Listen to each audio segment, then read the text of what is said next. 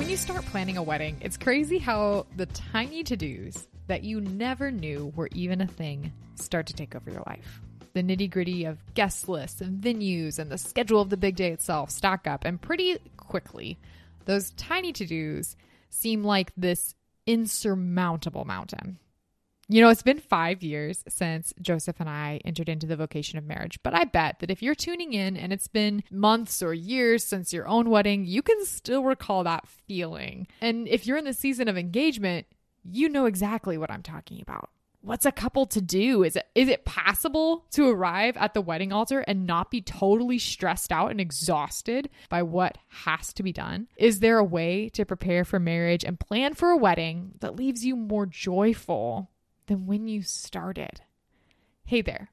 Welcome to Letters to Women. It's a podcast where we explore and embrace what St. Pope John Paul II called the feminine genius, this unique strength and dignity that we have as women and what growing in that looks like in our daily lives. This is a space where we celebrate the stories of others and the small and big ways that God is working in our lives. My name's Chloe Langer, and today I'm sitting down with Mary Beth Giltner and Rebecca Martin. We're talking about a brand new Catholic wedding planner that they've created.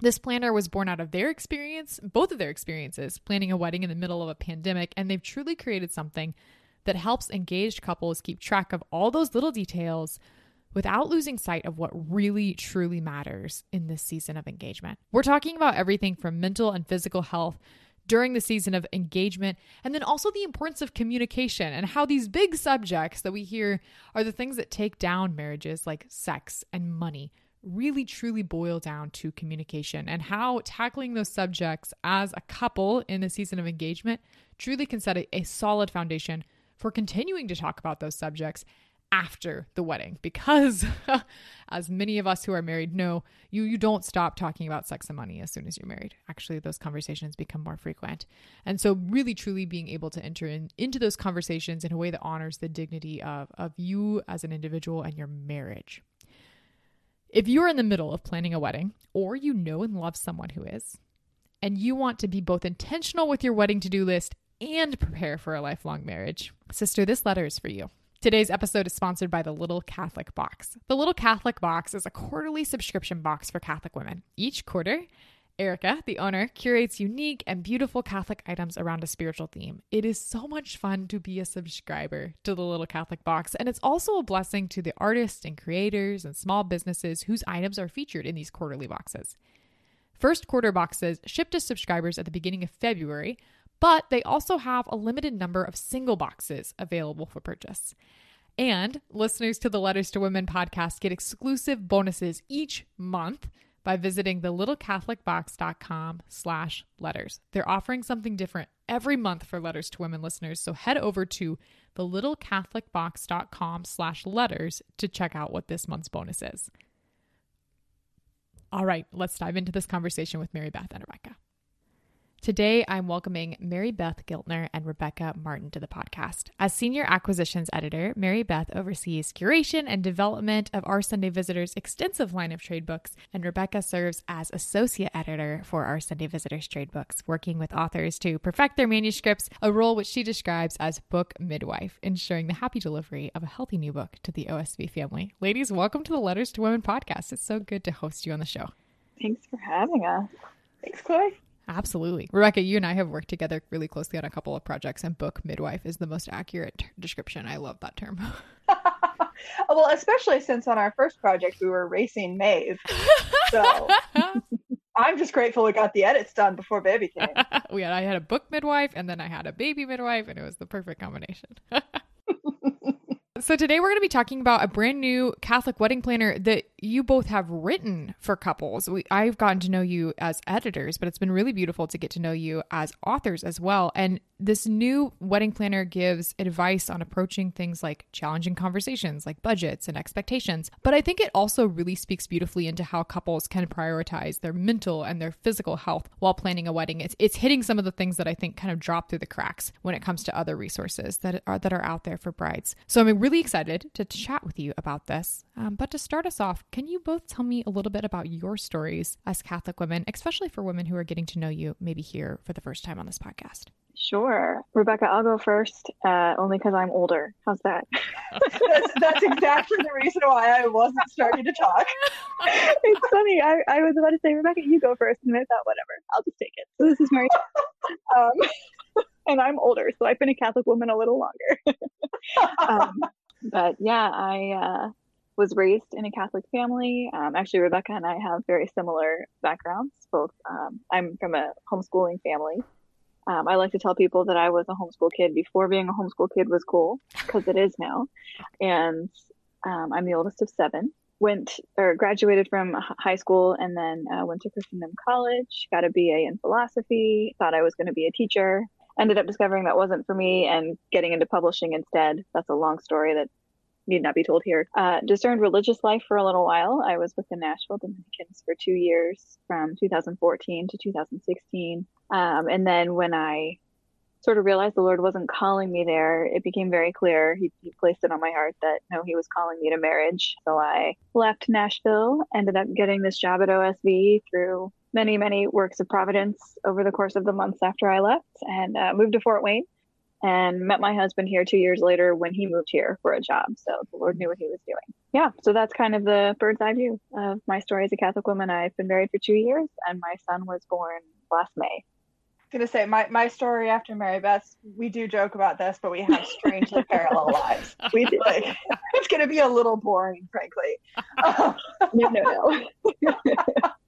so major difference is that Mary Beth's a big city girl and I grew up in the Midwest, born and raised in Indiana, or sorry, raised in Indiana, technically not born there, but I claim it. Homeschooled, um, one of three girls, and uh, went to college at Christendom as well.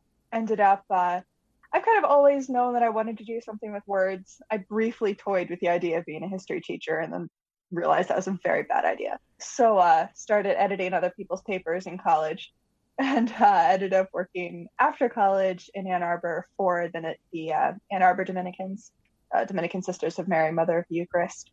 So I uh, worked for them doing their direct mail programs and database stuff. And then this position opened up at OSV, and it was one of those moments where the Lord hits you upside the head with a two by four and says, This is where I want you to go. Despite a minor existential crisis, I had just gotten settled in Ann Arbor and was feeling like everything was good and I was, you know, happy and satisfied. And then the Lord decided to upend my life in a good way. so I uh, moved down to Fort Wayne um, after Mary Beth hired me. And I've been uh, working for OSV now, um, coming on four years actually in April. Moved down there shortly after I moved down to Indiana again. Started dating a Michigander. Just you know, I moved down to Indiana expecting to find a nice Hoosier boy, stay in my home state. No, no, Michigan followed me and took me back. So I've been ping ponging between two states. Uh, moved back up here in uh, in 2020, married my husband, um, and we've been living up here ever since. Um, actually, just bought a, our first house. Say, Mary Beth got a baby, I got a house. you know, we're we're currently not quite on exact parallel lines, but we'll probably catch back up. we're also but we're also both lay Dominicans. We should probably mention that in the same chapter. but you started it. You started it. I did, so. I did start that one. As I'm listening to you, there's also a lot of things that are similar to my own story. The homeschooling, um, the big family. I'm the oldest of eight. See, I'm practically an orphan. I'm practically an orphan. I only have two siblings. Okay, I go to Christendom. Everyone's got families of like eight and ten, and they look at me like you, you poor child, you're an orphan. let's chat about a project that you you both have worked on together to continue the parallel life theme here that we have. You've recently released this beautiful book, which is The Catholic Wedding Planner, and it's published by our Sunday Visitor. But for people who haven't cracked it open yet to see what's inside, I would love to hear a little bit more about what inspired the book, but then also what are people going to find inside the cover? Right. I can go into the inspiration a little bit because that actually started even before Rebecca joined us.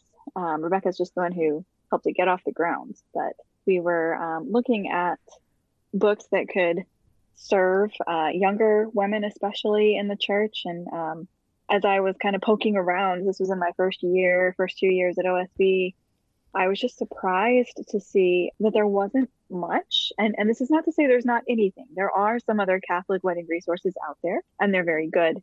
Um, but they tended to be a little bit more information heavy, smaller books, kind of meant to teach you about the sacrament and about how to how to have a good Catholic ceremony. Um, but they didn't combine the practical aspect of just writing down notes to yourself and, and keeping a worksheet and, and just the nitty gritty of wedding planning. And so we thought, you know, this is a resource that we'd like to offer, and it's something OSV is really uniquely equipped to offer because we can do more in depth books like that. So that was the beginning. And then as we um, continued to discuss, we, we realized we also wanted it to be a companion for the bride on the way. And, and again, not just an information resource, although it is that, but also a friend, something to, to kind of be beside you and, and help you on the on the journey as you're seeking not only to plan a wedding but to prepare for a sacrament uh, and to form a loving heart for that sacrament itself. And that kind of gets into what's in the pages a little bit. So i'll touch on that and then let rebecca take over. The big thing i really wanted to do was weave some spiritual reflections throughout uh, looking at that passage from First Corinthians on what love is, uh, mostly because I've learned in my spiritual journey that every time there is some spiritual truth that you hear all the time and want to roll your eyes at, uh, at least in my case, it's a good indication that the Lord is actually trying to tell me something. And I realized I just roll my eyes at that passage and think everybody does it at weddings, whatever. Okay, clearly there's something here. So um, we ended up going to uh, three Catholic wives and mothers, Jenny Uebbing, uh, Rachel Balducci, and Emily Wilson, and asking them to contribute essays that reflect one at a time on love is patient, love is kind, etc. Um, and so that's woven throughout the planner um, to kind of just ground the bride in that reality that this isn't just about planning a day; it's about preparing for a lifelong commitment and a, and a sacrament. I'll let Rebecca touch on the rest because she did the hard work there. oh, so I mean, as Mary Beth said, those reflections are really the heart of the book.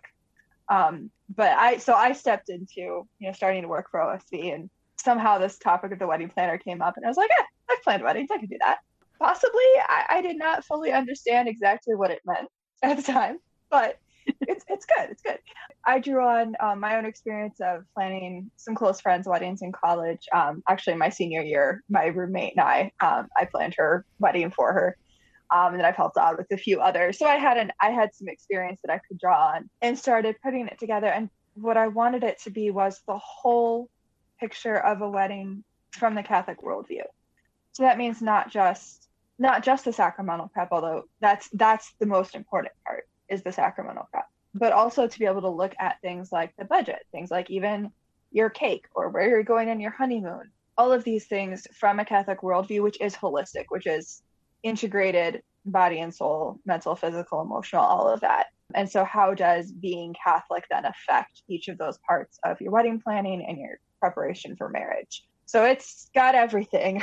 it's got the timeline all the way down to your packing list for your honeymoon, down to stocking your fridge for when you get back into your home.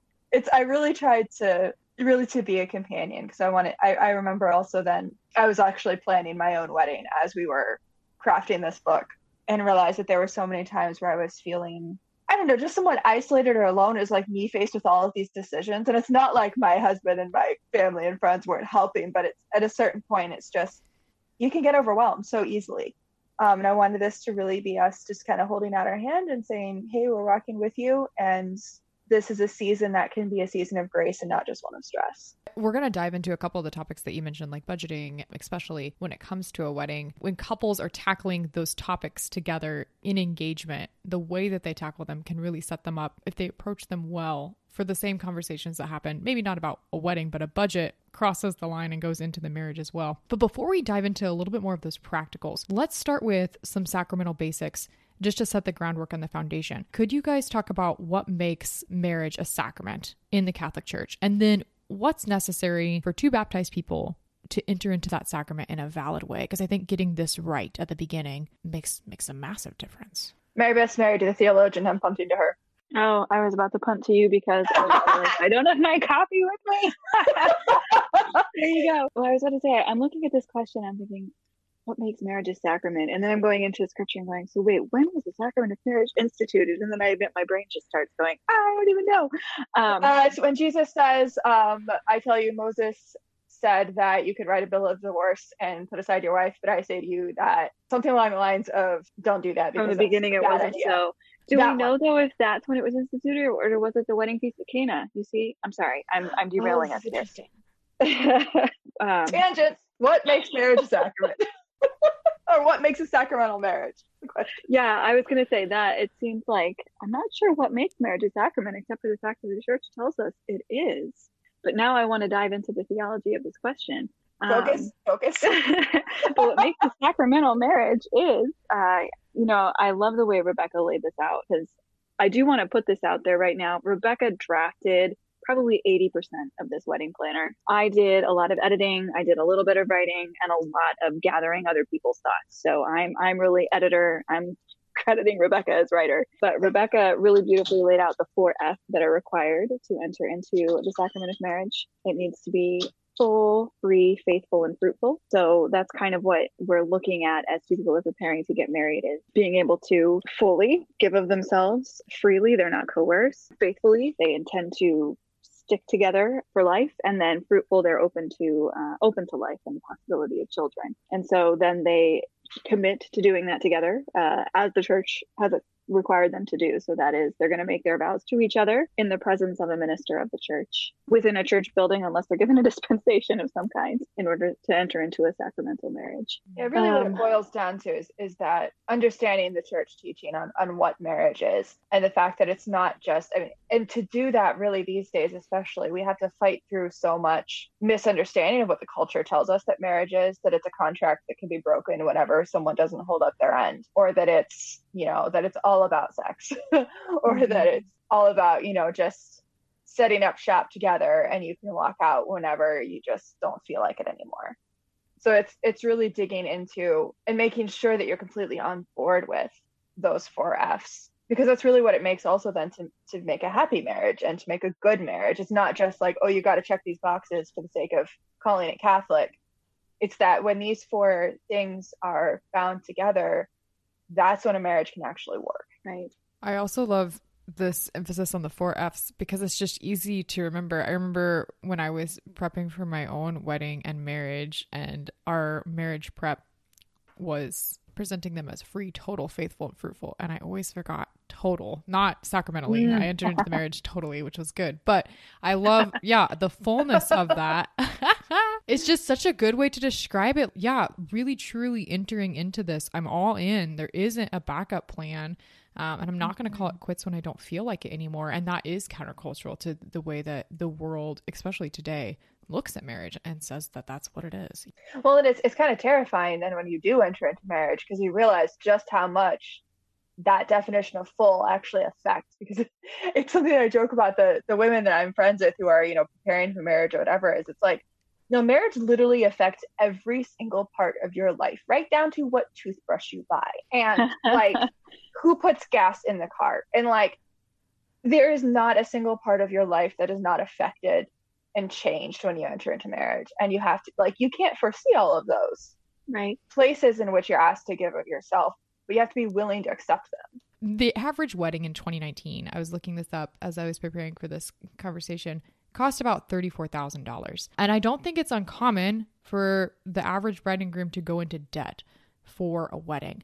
But there is another way. That isn't the only way to enter into a wedding, and, and that's managing money thoughtfully and prudently. So, how can couples approach this wedding budget together without it becoming this massive source of tension in their relationship? And how can a couple sitting down and defining their values and defining their priorities really help shape those financial conversations in, in engagement, but then also in their marriage later down the road? The first, um, kind of the the really the um, the thought that underpins this whole conversation of the wedding budget is really what's the wedding about? What's it for?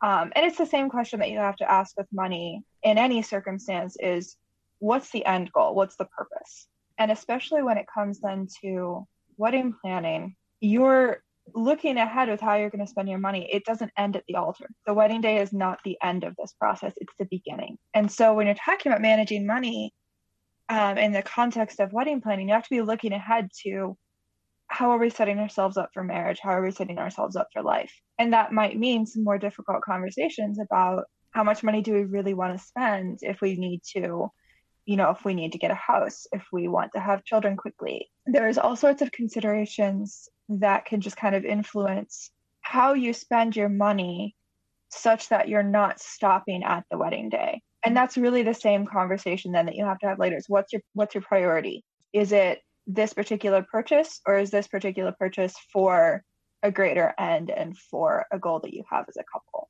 Yeah. I and I think defining values and defining priorities is such a helpful lens to look as a couple because when you're able to come to the conversation and see your future spouse prioritizing or valuing something, for instance, family, like spending time with family or ho- mm-hmm. hospitality, and maybe spending more on a block of hotels for the venue or for welcoming guests and and when you're being able to see the root of this is they're hospitable this is something that they value that changes the mm-hmm. conversation from oh this is something i, I you value and i i'm able to see that versus why are you spending this much money on this thing? Because we don't. Yeah. I don't i'd rather spend it on this thing over here. And so i think really like that just kind of clears the table for a conversation to really get to know the other person. Because like you're saying it's not just a conversation about money. It's a conversation about something so much deeper. Yeah. And it provides the opportunity then to i think really develop the communication skills. I mean it's it's kind of funny uh, they say that you know all divorces are either because of money or sex. The priest who was doing our marriage prep was like no no it's not about money it's not about sex it's about communication. Both of those things boil down to good or bad communication. Um, mm-hmm. and so any topic in wedding planning but i think especially money because it is a hot button topic it has to do with how you know can you hear the other person? Can you respect the other person? Um, and can you come to a decision on something that's mutually respectful um, and loving. I had two thoughts. One thought was, Rebecca, I really liked the way you structured this in the wedding planner. When I got that draft from you, it really stood out to me. You said at the beginning, just have a number. Talk to your fiance, figure out what kind of gifts you might be getting from family, mm-hmm. and sit down and say, What's our number? Write that down and kind of stick to that. Alex and I ended up doing that as we were preparing for our wedding. My dad called and said, Hey, I want to help. Here's how much I'm giving you. We knew how much we had. And so we had this sense of this is our number. Um, and that, that really helped uh, kind of keep us grounded as we were, as we were preparing. But I was going to say too, I love Chloe, what you said about valuing or value and just kind of seeing what the other person values because in our relationship, I am the miser. uh, since I was a kid, my father has joked that when I open my wallet, George Washington puts on sunglasses. a thing. I believe money was made to be saved. And so um, my husband is uh, is a spender. And even when we were engaged, it was just a thing. He would just look at me and say, You're in charge of money because I don't even know what I'm doing with it. Tell me what I can spend. So when we were looking for a venue, we we met and uh, we really liked the place, and they told us how much it was going to cost, and we had to put down a down payment. And I was like, "Well, we like it. This is the place. Great." And so I pulled out my credit card and handed it over. I remember Alex talking to me later and saying, "Oh my gosh, I just saw you pull that card out," and I was like, "We're really getting married." this is it. the sweetest moment. He was just so excited, like, "Oh, I mean, I knew it, but like, I knew it." He's like, "Hey, Mary Beth's spending money. It's a thing." yeah, exactly, exactly. So yeah, we we get to know one another through the things we're willing to spend money on. It's great. Oh, it's so true though. But like I'm thinking, even in that first year of marriage, when Joseph and I, after we, the wedding was done and all the bills were paid for that, getting to know him based on how he budgets versus how I budget, and like going through the season where we were like, we don't even need a budget. It's fine, which lasted a month before we both went crazy. And but yeah, like looking back on it, there was so many kind of telltale signs about what that first year was going to look like based on how we talked about money in the engagement process. And so I think it's really beautiful for couples with this wedding planner to become aware of those things versus kind of looking back retrospectively and be, oh yeah, that would have been a, a really good indicator in how we can approach this conversation. But in the moment, to be able to recognize that, I think is such a gift for their communication going forward into their marriage. So well done. This was really good. Okay. Okay, so that's money. Let's talk about sex as well, because like you said, like it's it's communication. It really truly is. But most of the times, I think couples start with that at the top, kind of like the surface level, is, is money and sex. Are those conversations that, that people are having? And and chances are, couples are are giving some or a lot of thought to sex as they prepare for marriage. Mm-hmm. And having a healthy sex life starts with having healthy conversation and good communication about sex. So, what are some subjects surrounding intimacy that couples should talk about before they get married? And do you guys have any advice for working through an awareness of those conversations? Yes, before the wedding, and, and how to approach those well, but then also after the wedding because i think what we're the point we're driving home here is that these this isn't switch gets flipped and it's Mm-hmm. done Mhm. so these conversations keep Yeah. happening after after the wedding I mean, I think definitely beforehand, I, I will say one of the things that kind of surprised me, and I'm grateful for it, was even realizing that we needed to talk about it because being raised in a, and both of you would recognize this, in a very uh, traditional Catholic family, homeschooled, Christendom college. I was in a convent for two years. This is not a thing we really talk about. And, and so just realizing that uh, no, not only is it a thing that we talk about, but it's a thing we must talk about um, because that's where intimacy begins. Thankfully, Alex was very patient with me, but even just getting past that hurdle of, well, we can't talk about it, I think is really important leading up to the big day. Having that trust in your fiance to say, especially if it's something you're not comfortable with, hey, I'm not comfortable with. Or, you know, I, I think this is an, a known fact that Alex was actually married before. So we were coming from two completely different places. For him, he needed me to kind of forgive his experience, if you will. And for me, I needed him to be patient with my lack of it.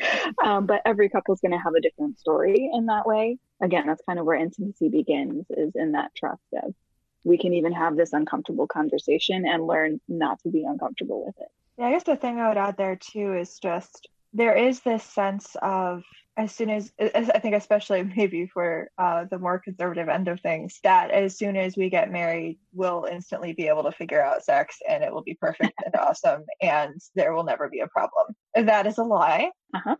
in every possible way. And the reality is that just like every other piece of your marriage, just like every other piece of the wedding planning and entering into this sacrament, it's a thing you have to figure out together. Like Mary Beth said, you get, you know, oh, it's overcoming that squeamishness. Um, that was definitely a thing for me.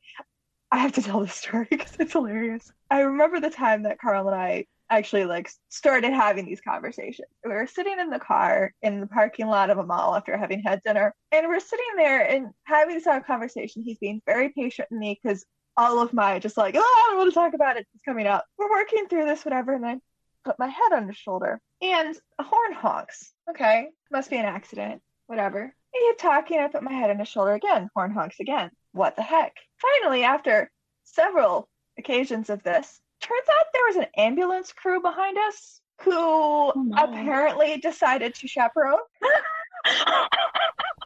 and every time our heads came together, they honked the horn. And, we looked back, and they're standing there howling. Like they were like a couple rows back, like far enough that I couldn't just like lean out the window and yell at them like I so wanted to do. Um, but yeah, so that is cemented in my mind. It's like these conversations are just awkward on all the levels, and you just have to lean into the awkwardness. Okay, just do it. It's fine. And then you know, then there's marriage prep, and you end up talking to a priest about sex way more than you ever thought you would. Lean into the awkwardness. That's my advice. I really like that actually, leaning into the awkwardness and yeah, just getting comfortable with being uncomfortable. And I say that and I roll my eyes even as I say it because whoever gets comfortable with being uncomfortable, nobody, certainly not me. But even just um, accepting the fact of discomfort as part of the process uh, is is so important. I do want to add another. This is a very practical thing, but we do bring it up in the wedding planner. Um, we actually spoke with, or I, I spoke with a local NAPRO doctor here in Fort Wayne, Dr. Chris Stroud. Um, he's an OBGYN who works with probably every Catholic woman in the greater Fort Wayne area, but obviously not just Catholics, but he is terrific and uh, very Catholic and faithful. And we were talking about ways in which women can be, women particularly, but couples can be preparing as they as they're engaged and getting ready to get married. And one thing that we were discussing, especially for those who do come from the more conservative background or who just, you know, women who've been striving to live chastity and are now thinking, okay, so the this switch is going to flip and I things are going to be a little different and I don't really know how to do this. One thing to consider is actually getting a physical exam if your OB thinks it's necessary, even looking into pelvic floor physical therapy. And I, I say that as someone who needed it myself. Um, I think it's the pt that i've gone to even says most women need it and don't even know it. But if, if you have any fears or anxieties in that area really really helpful and freeing thing to, to look into. Um, and again it was so helpful for me that i just feel the need to call it out for any woman who might be listening and thinking i have some fears in that area. There's no need to be afraid but it, it can kind of help if you can start getting yourself ready physically as well. I've heard quite a few people actually recommend pelvic floor therapy in different a variety of seasons of life. And yeah every time it's mentioned the pe- the people especially if it's a therapist speaking into it says yeah more women. Like I could see almost every woman and it would be beneficial in some way but it's such a small percentage of people who actually who come to to pelvic floor therapy. So definitely Yeah. worth looking into. I will say too, now having had it in two seasons of life, postpartum as well. Yes, it's very helpful in different ways, but uh, it's it's strange, you know, and that is not as often talked about, but deep, very very helpful.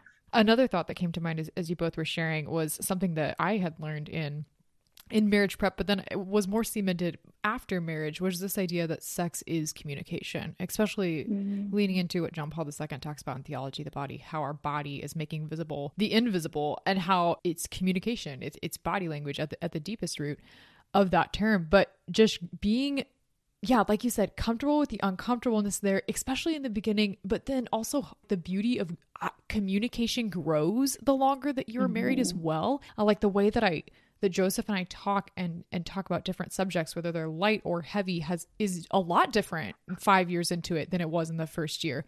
And the same too when it comes to intimacy and sex, like that grows the further that you get into your marriage. And so yeah, to take the pressure off having it all figured out on your honeymoon that just it's it's not going to happen and that and that's okay like that's actually a really cool thing because you you get Yeah. to grow I was gonna say that is, that is one thing to say do not put pressure on yourself to have the perfect wedding night because let's face it, you're gonna be exhausted. You're gonna have been hyped up on all the all the excitement. You're stepping into this huge transition. You're probably trying to get to a hotel and unpack You're in an unfamiliar place. And oh, by the way, now there's someone in bed next to you, and that's weird. And just just chill. It's fine. Don't worry about it. You've got your honeymoon. You've got your whole life. Don't worry about the wedding night. Well, and I think this is one beautiful way in which the um, the Catholic view really really serves us, and that is that the cultural view is that after your honeymoon, it's all downhill from there. So you better make sure your honeymoon is gold standard. But the Catholic reality, or I should say, the reality we live in as Catholics, let me say that that we would invite everyone into, is that the honeymoon is just step one, and it only gets better from there. You're stepping out into the ocean and not downhill from there by any means, especially if you're doing it right. I was gonna say, and then there's those of us who got married in the middle of the pandemic lockdown who didn't get a honeymoon at all. So you know, True. not that I'm bitter about that at all. No. speaking of planning a wedding under stressful circumstances especially both both right both of you planned weddings during pandemic right We Yeah. did. yes. So so you know the reality of this very well that planning a wedding can be stressful. And i have had friends who planned weddings during pandemics and, and saw their wedding plans change and shift from day to day. And and some who are planning right now who are going through that as well. But regardless of the season wedding planning can be stressful like organizing little details and communicating with each other and sorting through these expectations.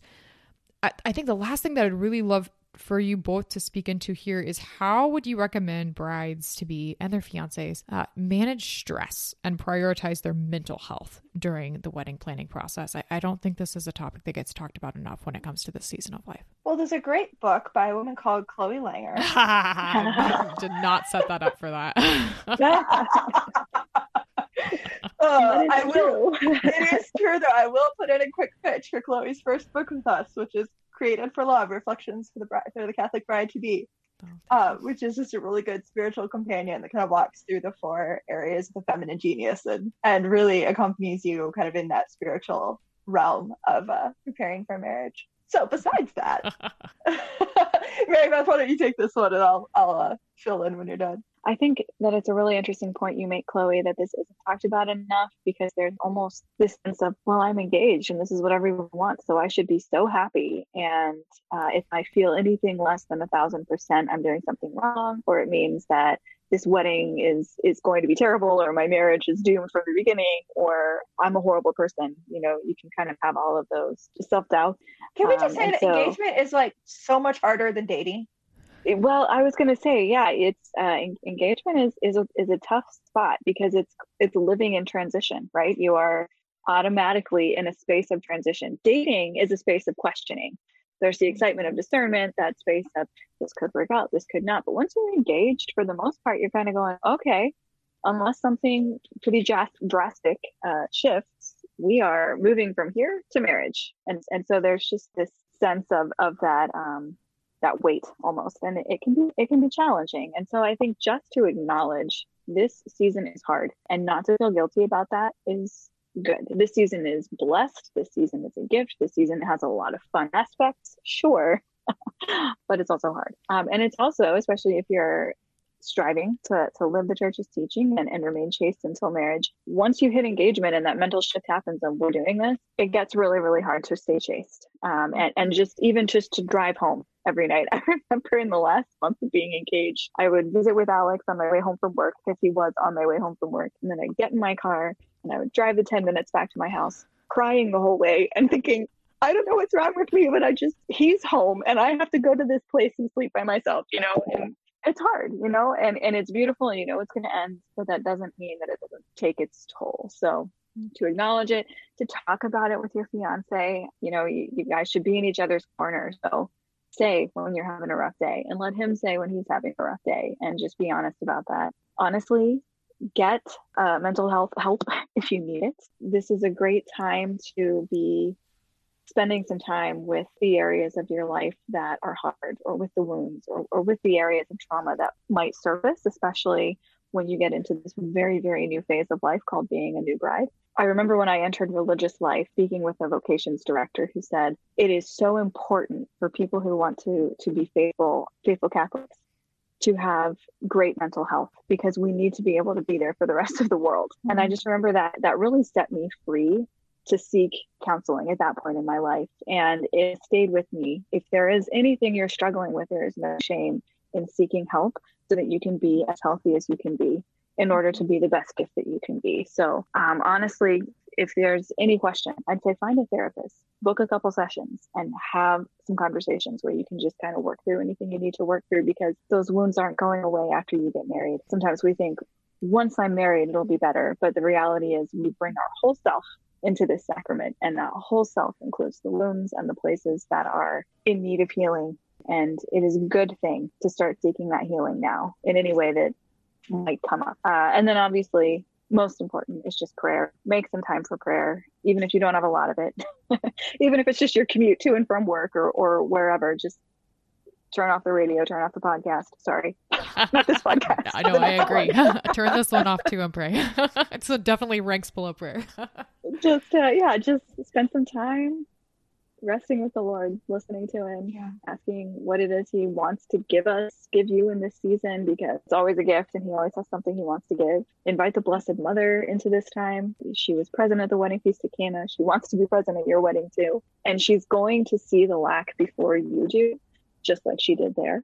Uh, and so you can say, Blessed Mother, what am I missing? Where are the areas that Jesus could fill if I even knew to ask Him? And, and she'll help you figure that out as well. So that would be my beautiful. suggestions. Yeah. That's beautiful. I'll just add just kind of on a on a daily basis is just authentic self care. We have other book recommendations for that. Julia Hogan, look her up. Uh, really, like it's with any phase of transition, with any phase of high stress, you've got to take care of your mind and your body, and that yeah. means setting aside quiet time. That means not letting wedding planning infiltrate every corner of your life um, but eating well, drinking water, getting sleep, setting aside quiet time, and just doing those things that will help you be fully present. But then also spending time with your spouse that doesn't, or your your future spouse that doesn't revolve around wedding planning either. To just have mm-hmm. those normal date nights, to have even just to be talking about marriage instead of the wedding planning is good. Mm-hmm. mm-hmm. But then the, the last thing that I wanted to mention too don't crowdsource everything about your relationship. Wedding planning brings up so many things. You're dealing with so many, so many, and, and as Mary Beth said, so many wounds often um, with both of you. And there's tensions, there's struggles, there may be arguments, there may be, you know, times when you're questioning or worrying or whatever. What you need to do at that point is go to prayer go to the priest who's guiding you in marriage prep, go to your spouse, your future spouse, but don't crowdsource those problems. Um, because the more that you end up processing them with your girlfriends, the less you end up actually dealing with them with the people who are involved, which is namely your your future spouse. This has been so good and I love I loved looking through the Catholic wedding planner that you both have put together. I've gifted this. My sister is getting married in the fall. And so it was just a really beautiful resource to give to her. Yeah. Tell me about where listeners can pick up a copy. Maybe they are engaged. Maybe they're in the same boat as me and they have family members or friends who are getting engaged. How, how can they find the Catholic wedding planner and how can they connect with you both online? They can find it at osvcatholicbookstore.com. Uh, would recommend going there first, or uh, it should be available on Amazon as well. Um, and then we always encourage check out your local Catholic retailer, see if it's there. If it's not, maybe mention it to them, ask if they'd be willing to carry it. We at OSV are always thrilled to work with local Catholic retailers. I say, and also just with the the local Catholic retailers, you can always order books through them as well. Um, yes. So it's a way of yes. getting getting the book while also supporting them. That's so a great point too. Yeah. Thanks, Rebecca. Um, I'm on Twitter uh, at m underscore b underscore baker and on Instagram at giltner.marybeth. And I am pretty much only on Instagram, but I am uh, at rebecca.w.martin. Usually posting about books or writing. Okay, I have one last question, then I'm going to call it a night and, and let us all go to bed. but the question that I can't that I can't skip over is the one that I ask every woman who comes on the podcast, which is how do you live out the feminine genius in your daily life as a Catholic woman, and, and especially it, for this conversation as women who are journeying alongside brides and, and their fiancés as they prepare for the sacrament of marriage. Yeah, it's funny. I saw this question before we had this conversation. Ooh, that's a good question and a good. Uh, little examine for me as well. But you know, one thing that I have been, I should say, very aware of in, in recent months, especially in my role as a wife, as a mother, as, as a book editor, right, at, at OSV and, and a manager is um, attentiveness uh, and, and tenderness. So, this reality that as a woman, I am called to see the people around me, just kind of see them uh, as they are uh, in their need in whatever it is they need from me in that moment. Uh, and so I think, especially with this wedding planner, part of what we do as book editors at OSV is try to be aware of the needs of the church. Mm-hmm. Um, what is it that people who are journeying in this life of faith could use, and how can we provide that to them? And so, especially coming from this place of having been recently married ourselves, both Rebecca and I, I think, really wanted to provide women like us with this deeply faithful, uh, but also deeply practical resource. So, again, attentiveness, I think, is is a, a way in which the Lord is really calling on me these days. So, I say, as your subordinate, I'm going to say you're very good at it. So, thanks. makes a pretty awesome boss. It's funny. the The phrase "feminine genius" has always felt like that thing that's for other people. I don't know why, but I've recently been digging back into someone who is very, very influential for me growing up, and that is Dr. Alice von Hildebrand. Um, mm-hmm. Um, actually, I just wrote an article about this um, for Radiant, and just realizing that what she gave me, even as a teenager, and I was reading her book, The Privilege of Being a Woman, and not even really fully grasping it, was just that sense of that being a woman means I'm called to be for another mm-hmm. um, and for the people around me. And that's been really brought home in this season of marriage. Essentially, that, that everything is love. That, I mean, it's that phrase of, of St. Therese, but it's that reality that, you know, even when you break down into the, you know, the four parts of the feminine genius that JP2 calls out, it all comes down to love that's what I have to live out in every aspect of my married life, whether that's washing the dishes or talking to my husband or, you know, just helping him out after a stressful day, everything. Um, that has it has to be guided by love and that that has to be my motivating factor. And if it is my motivator, you know, everything becomes easier because I'm not fighting mm-hmm. myself at the time at the same time. That's so good. Both of those responses are beautiful. Thanks for sharing them. I love that question. I love getting just inspired in my in my own vocation, especially in this conversation of being a wife and being a mom and, and that love and attentiveness I think is so is so helpful. So thank you for speaking into what that means for your daily life. And thank you also for the beauty that is the Catholic Wedding Planner. It's just such a beautiful resource, and I've loved getting to chat with you both about it. So thank you for coming on the show this evening. Thank, Thank you you for so having much, us. Chloe. This was delightful. Thanks for listening to this week's episode of Letters to Women. This was such a fun conversation to launch on Valentine's Day. So if you're listening, happy Valentine's Day today. But if you're listening and tuning in on another day, I don't think there's ever a bad time to pause and really give some space and thought to the sacrament of marriage and the beauty of that vocation.